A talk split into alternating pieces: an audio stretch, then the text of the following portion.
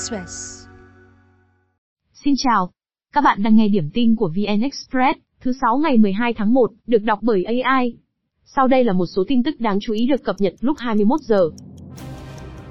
Sau khi bị đình chỉ chức vụ, tu sĩ Thích Nhuận Nghi, trụ trì chùa Từ Đức, huyện Vĩnh Cửu, xin hoàn tục theo yêu cầu cá nhân. Giáo hội Phật giáo Việt Nam tỉnh Đồng Nai đã đồng ý cho nguyện vọng này. Trong buổi làm việc sáng nay, tu sĩ Nghi tự nguyện sám hối về những hành vi làm tổn hại đoàn thể người xuất gia, ảnh hưởng giáo hội. Ban trị sự giáo hội Phật giáo huyện Vĩnh Cửu và các bên chuyên môn được phân công tiếp nhận quyền quản lý, điều hành hoạt động của chùa, cử người hướng dẫn tín đồ tu học. Trước đó, mạng xã hội lan truyền hình ảnh được cho là trụ trì chùa Từ Đức có quan hệ nam nữ không đúng chuẩn mực trong sinh hoạt và tu học. Ban thường trực Ban trị sự Giáo hội Phật giáo Việt Nam tỉnh Đồng Nai đình chỉ chức trụ trì chùa, Phó ban trị sự, trưởng ban giáo dục Phật giáo Giáo hội Việt Nam huyện Vĩnh Cửu của tu sĩ Thích Nhuận Nghi. Từ chỗ sinh lợi cao, nay nhà phố thương mại không chỉ ế khách thuê, mà muốn bán lại cũng phải giảm giá sâu cả tỷ đồng. Hai năm qua, thị trường cho thuê nhà phố thương mại ảm đạm khiến nhiều chủ nhà chọn cách sang tay. Tại khu Thủ Thiêm, một dự án nhà phố thương mại có giá 60 đến 80 tỷ đồng một căn, cho thuê giá chỉ tầm 90 đến 120 triệu đồng một tháng nhưng rất nhiều hàng ế.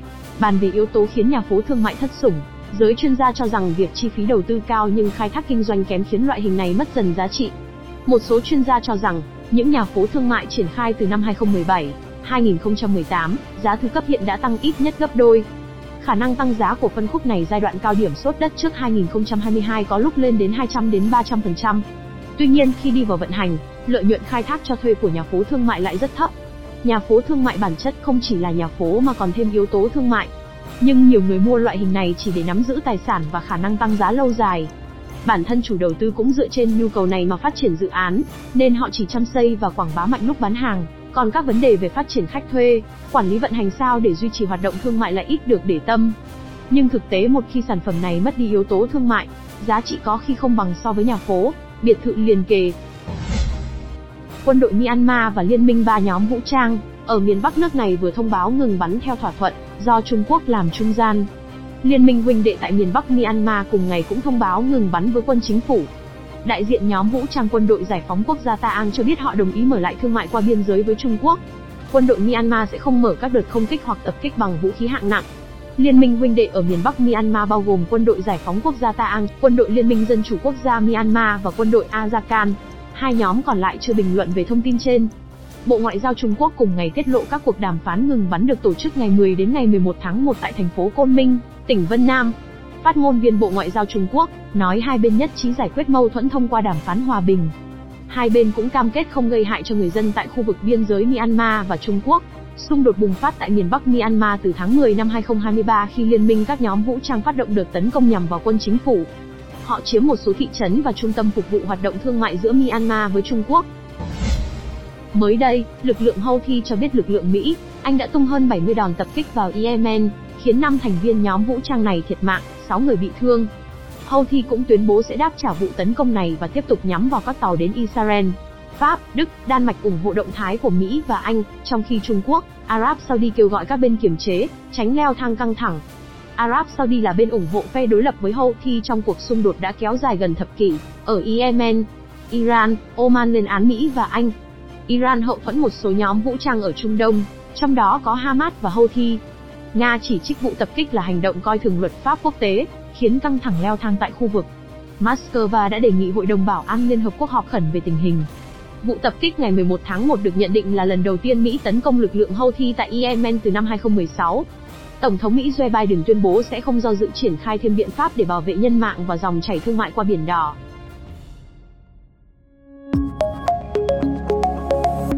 Sau đây là một số tin tức đáng chú ý được cập nhật lúc 17 giờ.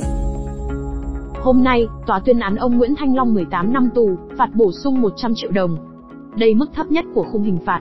Cựu thư ký Nguyễn Huỳnh bị tuyên 9 năm tù, phạt bổ sung 50 triệu, Phan Quốc Việt 29 năm tù.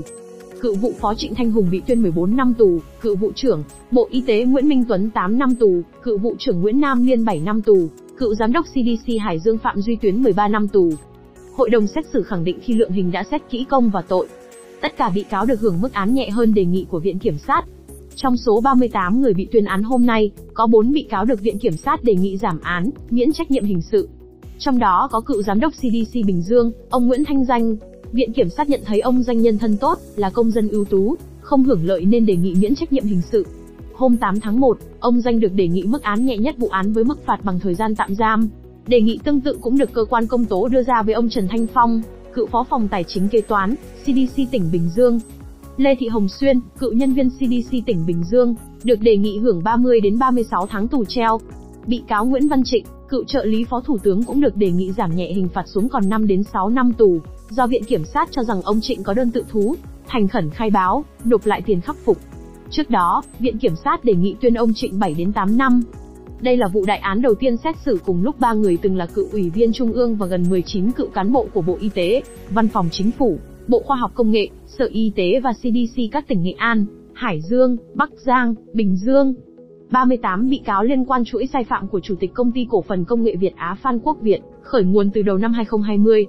Trong 5 ngày xét hỏi và tranh tụng, các bị cáo đều thừa nhận hành vi, nói hối hận khi để xảy ra sai phạm và tích cực khắc phục số tiền hưởng lợi. Trước khi hầu tòa, các bị cáo đã nộp hơn 77 tỷ đồng và 2,65 triệu đô la Mỹ. Nộp nhiều nhất là ông Long 2,25 triệu đô la Mỹ. Chốt phiên hôm nay, VN Index giảm hơn 7,5 điểm về khoảng 1.154,7 điểm, mức thấp nhất tuần này.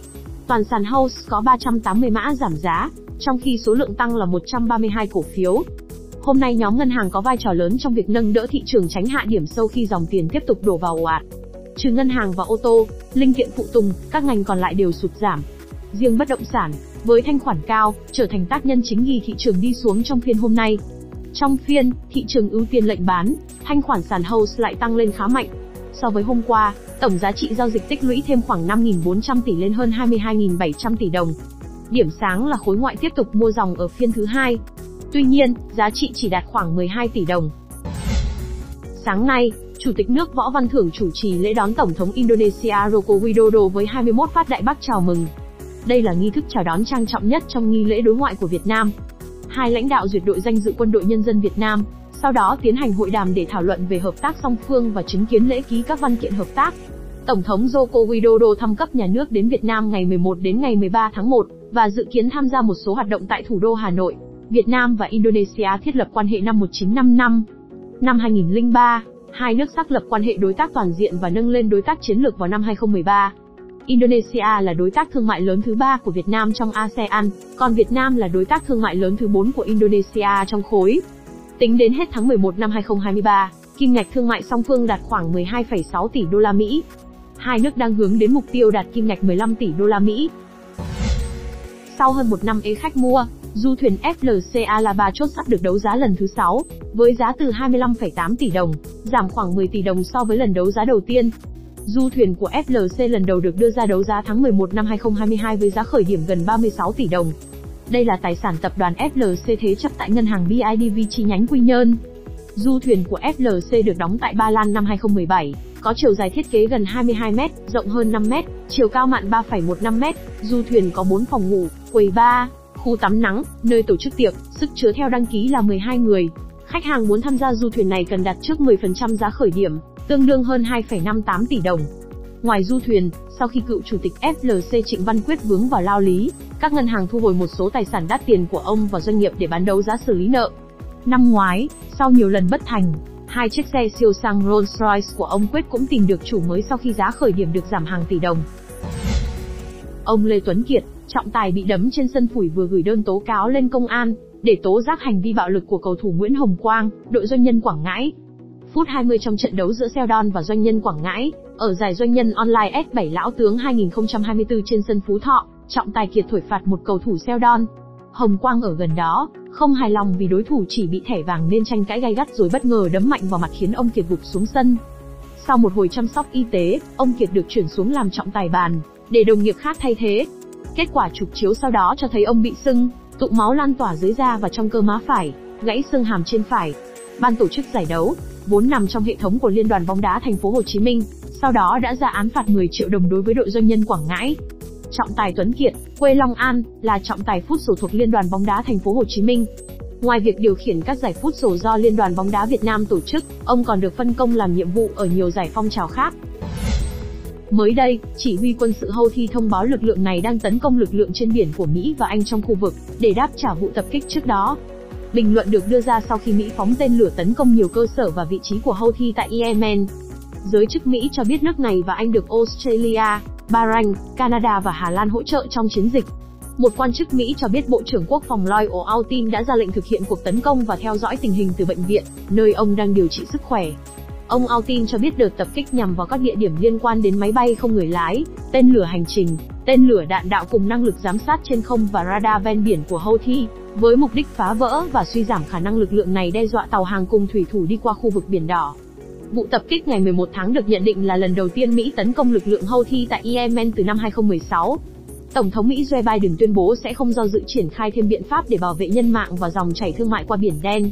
Sau khi chiến sự Israel và Hamas bùng phát đầu tháng 10 năm 2023, lực lượng Houthi bắt tàu hàng Galaxy Leader và tấn công nhiều phương tiện đi qua khu vực Biển Đỏ. Houthi tuyên bố hành động này nhằm bày tỏ đoàn kết với người Palestine tại giải Gaza. Binh sĩ Ukraine cho biết Nga đang áp dụng nhiều chiến thuật cài mìn mới, có thể xóa sổ cả đơn vị công binh đối phương trong tích tắc. Sau gần 2 năm xung đột với Nga, khoảng 30% diện tích của Ukraine được cho là đang chứa đầy những quả mìn chưa nổ.